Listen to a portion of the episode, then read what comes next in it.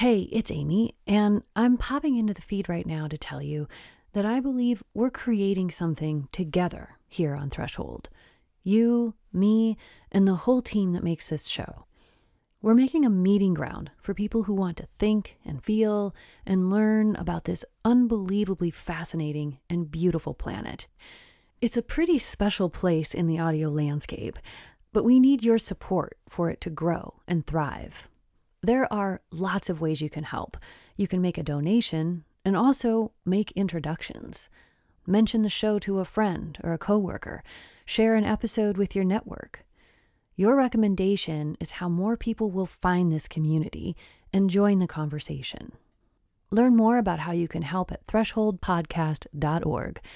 And thank you so much for listening.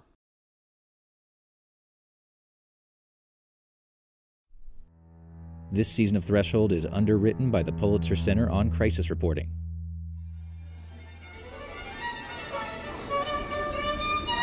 When I arrived in St. Petersburg, the streets were full of music. As I walked down Nevsky Prospect, one of the city's main arteries, musicians were busking on every corner.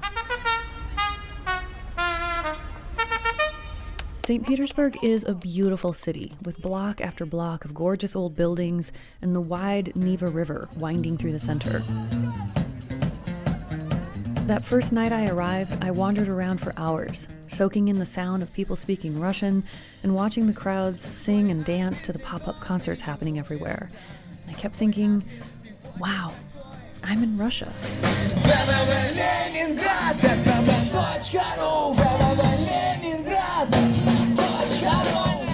The next day was May 5th, 2018, two days before Vladimir Putin's fourth inauguration. And wow, I was in Russia. Okay, I think I'm seeing the protest now. There's lots of police cars and ambulances gathering, and there's uh, people carrying a flag. Yeah, this must be the protest group. Here they come. What are they chanting? What? What is their Putin? What? Вот это thief. Ah, thief. I don't like Putin Mm, why not? uh, because uh, our country uh, is uh, so uh, бедная. Poor. Welcome to Threshold. I'm Amy Martin, and I didn't come to Russia to report on Putin or these protests. I was on my way north to learn about the environmental issues playing out in and around the Arctic's largest city, Murmansk, more than a thousand kilometers away. But to get there, I had a layover day in St. Petersburg, and that happened to fall on the same day that one of Putin's strongest opponents, Alexei Navalny, had called for nationwide protests. About a half an hour before I recorded this, Navalny had been arrested in Moscow. Are you at all afraid protesting that you might get in trouble? No, I'm not afraid protest. Uh, uh, I think that all people is uh, not afraid of this. Several protesters said this, that they weren't afraid, but they had reason to be. Prior to Putin's inauguration in 2012, the protests had become violent. Dozens of people were injured, hundreds were arrested, and some of the people detained were held for years. So the fact that several thousand people were now walking down St. Petersburg's main drag and shouting anti Putin slogans was a really big deal. The vast majority looked to be younger than 30.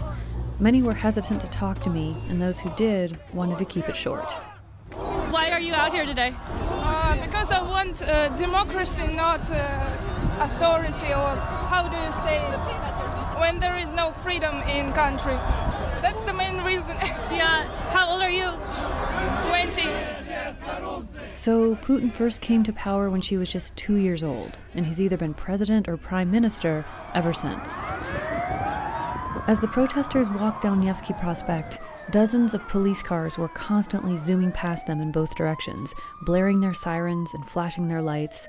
They weren't stopping anyone yet, it was just to create a sense of fear and confusion. But the protesters walked on until they arrived at the Palace Square, a huge open area next to the Hermitage, which was once the winter residence for Russian emperors and is now the city's biggest tourist attraction.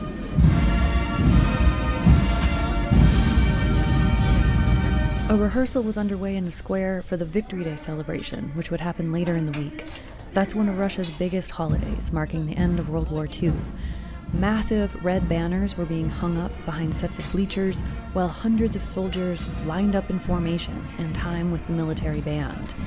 And on the edge of the square, the protesters gathered, chanting, Army with the people, not with the monsters. I felt the tension rising. They were now concentrated into one area, facing the soldiers in the square, breaking into chants. This one was especially popular. Down with the Tsar. People means they he's like king, and say go away. Yes, and it's very much uh, corruption. I don't know how corruption Corruption, yeah. corruption is very much in our country, and uh, we, we must uh, uh, change this. No, I think so. It's probably obvious already, but I should say here that I can't speak Russian. So when I heard someone shout something, and then everyone started to run, I just ran too, with no idea of what was going on. Why are people running? I asked that to the person running next to me. He didn't understand at first, Why are people running? but then he pointed back behind us, and when I turned to look, Oh, there were lines of policemen in riot gear moving toward us. I saw them start to grab whoever they could get their hands on and drag them away. Over the next hour or so, the protesters and the police engaged in what seemed to me to be a very frightening game of chicken. A phalanx of police would suddenly burst in from one side of this area, and the protesters would then run to the other and wave their flags and shout things through their megaphones. He's saying, and this is not the first nor the last month of our lives, and we will continue to come out until Russia becomes free. Am I right? And then another group of armed policemen would appear from another side, and everyone ran again. I kept feeling like I should leave and like I had to stay to document this. What if someone got beaten or killed? But when I saw the police grab two people very close to me, maybe 20 yards away, and hurl them to the ground hard, I felt a surge of panic. I had no support network in the country yet, and if I got locked up, I'd be pretty lost. I needed to get out of there. As I was about to cross the street, though, a young man approached me wearing a hoodie and jeans, like a lot of the protesters. But unlike them, he was eager to talk and had perfect English. Where are you from? he asked. Why are you here? I'm from the US, I said. Well, what do you think of this? he asked. I don't think anything, I said. I'm just trying to get out of here. Well, these are good people, but such a brutal government, don't you think? I felt the hairs go up on the back of my neck. This guy was clearly trying to provoke me into saying something controversial. I don't have an opinion, I said. I'm just trying to leave. Well, where are you going? he said. Where are you staying? I'll walk with you. No, no, that's okay, I said, and I hurried away from him, my heart pounding.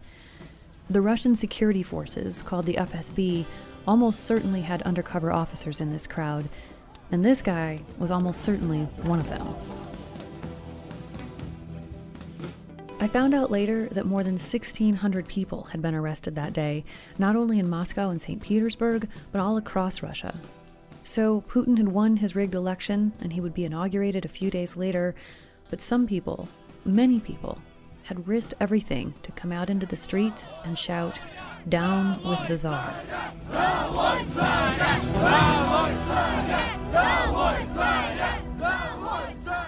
I wouldn't normally put so much of my own personal experience into a story, but I'm choosing to share all of this because I think it's very relevant to the larger story here in two different ways.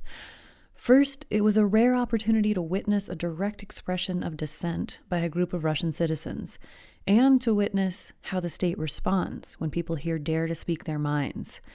Most of these protesters were released within a week, but the consequences of taking this kind of public stand can last much longer than that. It gets you on the radar of the FSB. For instance, one activist I met later told me her family had been questioned after she participated in a demonstration years before.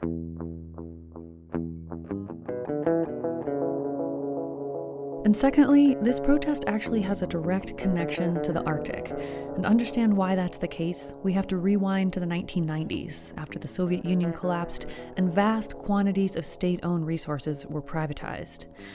Many of those resources were in the Arctic huge deposits of minerals, metals, oil, and gas, which, at least on paper, belonged to the Russian people. Privatization was supposed to move these resources out of state control and into the free market.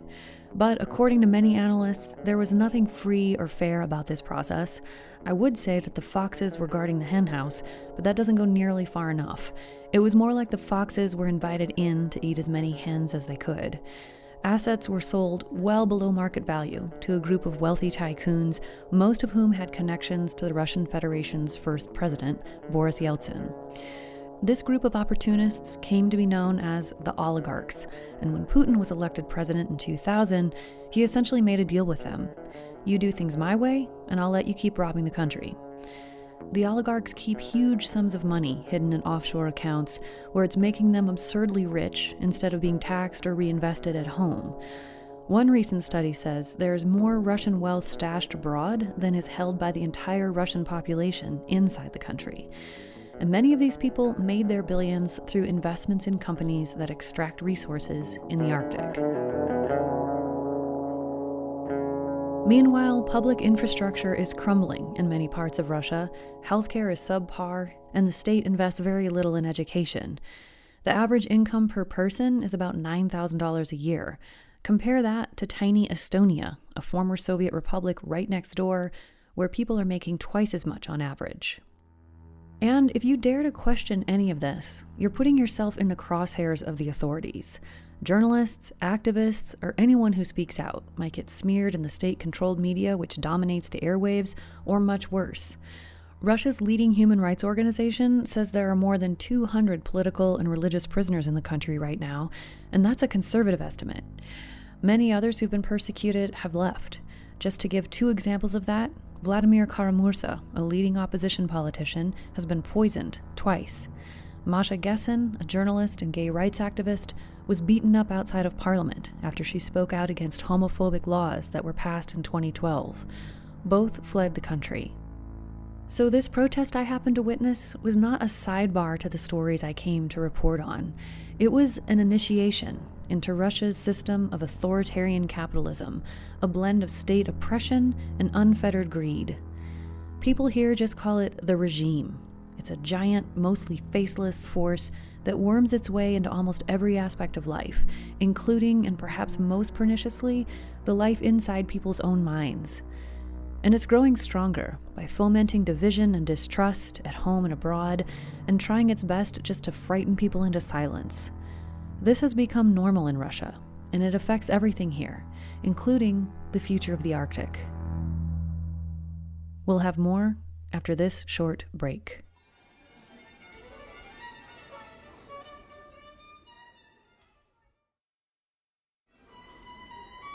Welcome back to Threshold. I'm Amy Martin, and here are a few things I did in the Russian Arctic that might surprise you. I had multiple meals at an amazing sushi restaurant. I bought a pair of sunglasses in a shopping mall. I took the city bus every day, and sometimes I took a cab, which is what I'm doing right now with my interpreter for the week, Anna Kireva. My name is Anna Kireva, and I live in the Russian Arctic in Murmansk. This is the world's largest city north of the Arctic Circle. It has about 300,000 people. It's a port city and the governmental center for this region, and Anna has lived here most of her life. People in my world, when I said, you know, yeah, it's like it's like a city. There's you know public transport, and they were just like shocked. Ah, so they think uh, of Arctic as a white tundra with reindeers. Exactly. Okay. You know, igloos, tiny villages. Okay. Um, Yeah.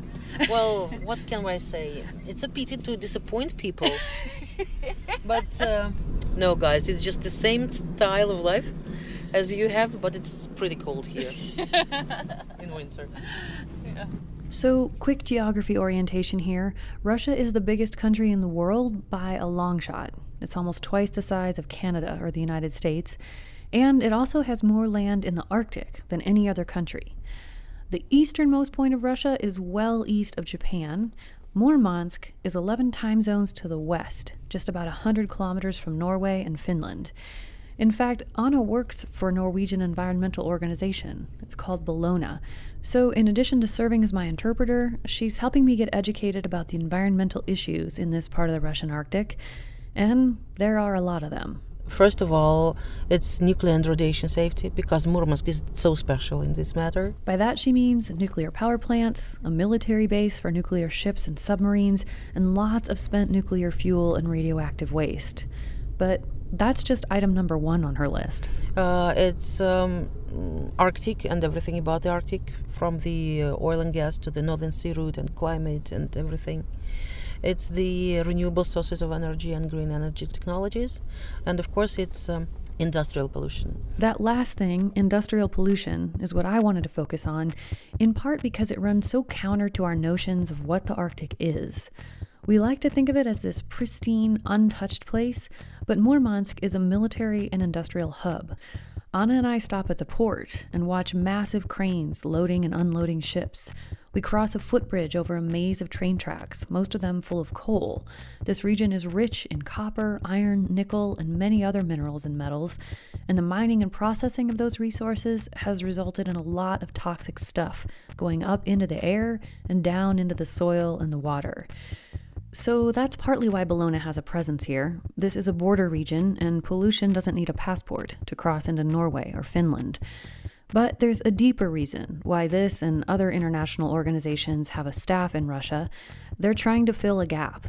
It's been very hard for Russians to build institutions that might challenge the state, human rights groups, a truly free press, and environmental watchdogs devoted to tracking and publishing all of the various issues playing out up here. Anna said she didn't really know that much about this stuff until she started working for Bellona, but now she's gotten informed and she loves her job. And uh, if you have asked me about that, like, I don't know, some three, four years ago, I would say it's a lot of fun. That's why I'm there for like 16 years. Um, but now, with all these foreign agents and these very difficult situations for NGOs at the moment, yeah, you spend much more time trying to do, trying to be careful about doing something. She's referring to something called the Foreign Agent Law, which was passed in 2012. It requires all nonprofit organizations in Russia that receive funding from abroad to be registered as, quote, foreign agents. It gives the authorities more power to intervene in their affairs or just shut them down entirely. A look at the list of groups affected by the law says a lot about its intent. It includes Russia's Committee Against Torture, Human Rights Watch, Transparency International, and many other organizations dedicated to science, media freedom, and open government. You, you learn how to survive being very critical and wanting to solve the problems without offending decision makers. 10 years ago, I wouldn't care how they would feel about my criticism. And now I care. Now I try to be now we try to be more diplomatic, but still pushing. But the question of how to push and how much to push can be pretty dicey. There are journalists who cover environmental issues here. Simply writing one critical article isn't going to cause you too much trouble, probably. But if you're too bold too often, you might get slapped with a huge fine on some trumped up, unrelated charge. If you're thinking all of this sounds like Soviet times, well, that's the authoritarian part of authoritarian capitalism. And the population here has really known almost nothing but authoritarian rule of one kind or another. Anna was born in 1979, which means she spent more than a decade as a Soviet. I wanted details about what that was like. So we decided to take a bus across town to her old neighborhood. I know I was a child and I had a very happy childhood.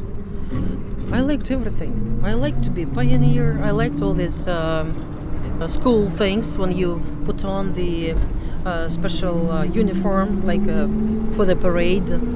No, I don't know. It was childhood. It was fun. There's quite a bit of nostalgia for Soviet times in Russia right now. In fact, there's a lot of all out propaganda promoting that nostalgia. But that's not where Anna's coming from. She is by no means longing for a return of the Soviet Union. But she says it really was a classless society in some ways, and that people did feel more unified because of that. Sometimes I behave as a Soviet because I love everything I uh, learned to love when I was a kid, mm. like uh, picking up mushrooms and berries, doing pickles, mayonnaise. Who doesn't love some mayonnaise? I mean, come on. well, but no, of course I'm Russian. No, no, no. I don't want to go back to the Soviet Union, mm. for sure. It's just that as a kid, there was a lot to enjoy about Soviet life. Sometimes even the hard stuff was kind of fun. As we walk around her old neighborhood, she tells me that at the end of the 1980s, there was a big economic downturn, and sometimes there wasn't enough food for everyone in the grocery stores. There were big lines of people waiting for, I don't know, cheese or ham or something. She says you could almost always find staples like cereal or potatoes. But if you want to buy chicken or ham or, I don't know, cheese, uh, it was a deficit. So, to get those items, you had to wait in line. Anna's parents made sure she always had money when she left the house in case something they needed suddenly showed up in the store. So I think I was 12. I always had the money. If I go from school, I pass this supermarket. And every day I go inside to see if they have anything like special. And if they have, I was buying it. The rule was you waited and then you got one of whatever was being sold. But there are rules and there's reality. And it was a very interesting thing because people were trying to buy as much as possible straight away. So there was a rule like half kilogram of cheese in one hand. Oh, and people were queuing several times in a line. So it was like, and as you were a kid, you get used to it very fast. It's like you say, well, I will be after you, and then some, I don't know, another 10 meters, you come there saying, I'm after you, and you go back and forth there. And then you come from school two hours later, but with cheese and ham. So you would go up and get some and then hop back in the line. yes, yes. And, they, and but obviously everybody was doing this, so they knew it was Yes, happening. yes. yes. But but come on, um, the the um, shop assistants, they were also people. Sure, yeah. Yeah. No, no, but uh, their task was to cut cheese into pieces as fast as possible. They were not even watching who is taking it. Uh, Their task was to watch that one hand then one piece. So would you feel kind of proud when you came home and you're like, look, I scored four pieces of cheese and a chunk of ham? yes, yes, I was proud. We cross the street and head toward the apartment where Anna grew up. Her mother still lives there. On the way, we pass a big shopping area with a McDonald's in it. There are several in Murmansk now, and a building with huge Soviet murals painted on the outside walls. So, in one glance, you can see the golden arches and the hammer and sickle. Oh God, I came back to my childhood. The predominant architectural feature of Murmansk is definitely the apartment block. In fact, I didn't see one freestanding individual home in the city, although Anna told me there are a few now out on the outskirts. But the vast majority of people live in these hulking concrete buildings. They're usually nine or ten stories high, and they're mostly gray and often quite run down on the outside. We used to play here, and my mom was watching us from the balcony. Ah. Come in. I ended up going in and out of several apartment buildings during my stay in Murmansk, and the outlines of the experience were always the same. I'd come into a dingy, poorly lit common area, take a rickety elevator up several flights, and then step out into another dark space, sometimes so dark that I couldn't see my hand if I held it in front of my face. But then I'd find a door into a shared hallway, and everything would become cleaner and brighter. And when I arrived at my destination and someone opened the door, there was always a warm, spotless, inviting apartment waiting there, and whoever lived there immediately wanted to feed me and give me tea. It almost seemed like people gave extra care to their private spaces, the part they have some control over, to compensate for the way so much of the public space has been neglected. This is my mom, Hello, Galina. Amy. Amy. Amy. Nice to meet you. Nice to meet you. Please come in. Thank you. Ah, who's on television here, Anna? Uh, our president, It was inauguration day for Vladimir Putin, and the ceremony was on TV. Because it's his fourth time, I think he can pronounce the oath by heart. We switched off the television and started looking through some old photo albums from Anna's childhood. In a lot of the pictures, she's wearing the signature red scarf of the Pioneers, a huge Soviet youth organization, which she describes as kind of like the Boy Scouts or the Girl Scouts. There were levels you moved through. First, you were Oktyabryonek, then a pioneer, and later, in high school, a Komsomol. This was a parade uniform. Oh, okay. And did you have to buy those, or were they like? Yes, you, you're buying it. Mm. Absolutely. Hmm. Eh, but you- but everybody bought them. It wasn't like anybody said, "Oh, I don't want it," or "I can't afford it," or whatever. You just bought it if you were supposed to buy it. No, you was obliged to buy it and wear it, regardless to if you want or not. I see. Nobody was thinking in such a direction. Like I don't want. Who asked you? no, it's like Anna and I had lots of moments like this where I would ask a question and she would look at me quizzically, and we'd realize we'd stumbled upon a cultural difference. Playing the role of the independent American, I, of course, was thinking about individual preferences. But this was the Soviet Union. Personal preferences were not relevant. Like Anna said, who asked you? Was the pioneers focused on like outdoor um like was it focused on like being able to start a fire and put up a tent and that kind of stuff the way the boys no, no, no, no, no, no, no. It was no. Uh, the pioneers were more about ideology, not something else. What so what would be some things that you would learn in terms of ideology? Like what what did they teach you? No, uh, it's not.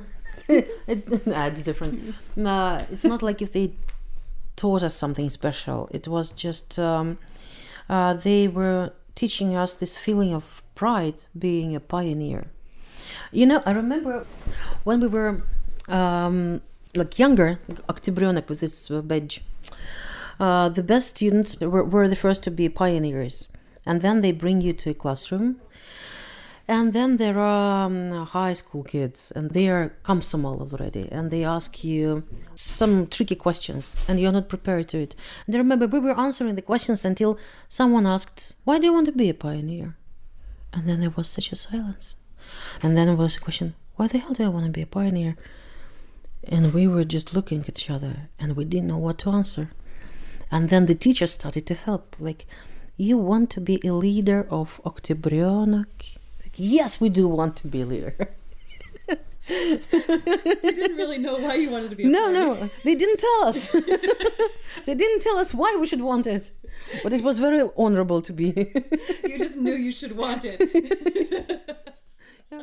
what you learned in Pioneers was that you were proud to be a pioneer, and by extension, a Soviet. Like Anna said, this was about ideology, not something else. Of course, most young kids in any country would probably have a hard time explaining why they want to be part of any organization. But throughout my week in Murmansk, I kept remembering this little story because it was echoed by other people in different contexts. People talked about being trained to join and follow rules, not to question or reflect. And they weren't talking about the Soviet past, they were talking about now. We say our goodbyes to Anna's mom and head back across town on the bus. Like, what's your biggest dream? Um, do you want to go like work in a diplomatic position? or- no, no, no. I'm we're in Russia. I will never. I, I would love to, uh, but um, no, no, no. We're in Russia. I will never be a diplomat after being a foreign agent.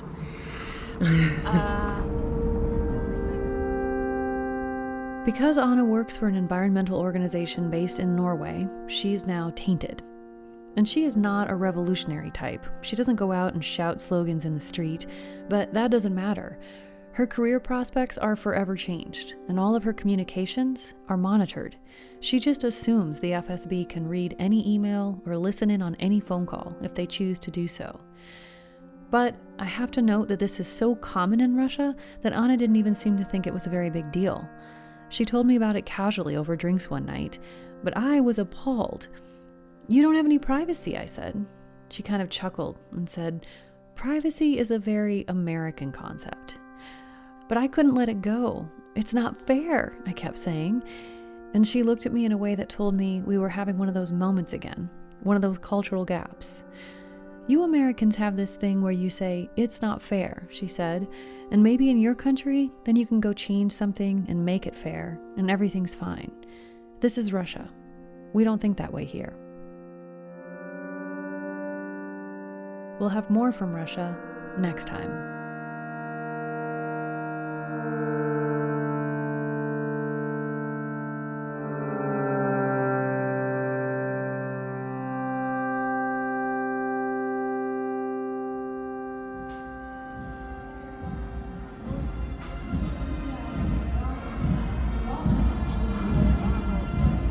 Production partners for season two of Threshold are Montana Public Radio and PRI's The World.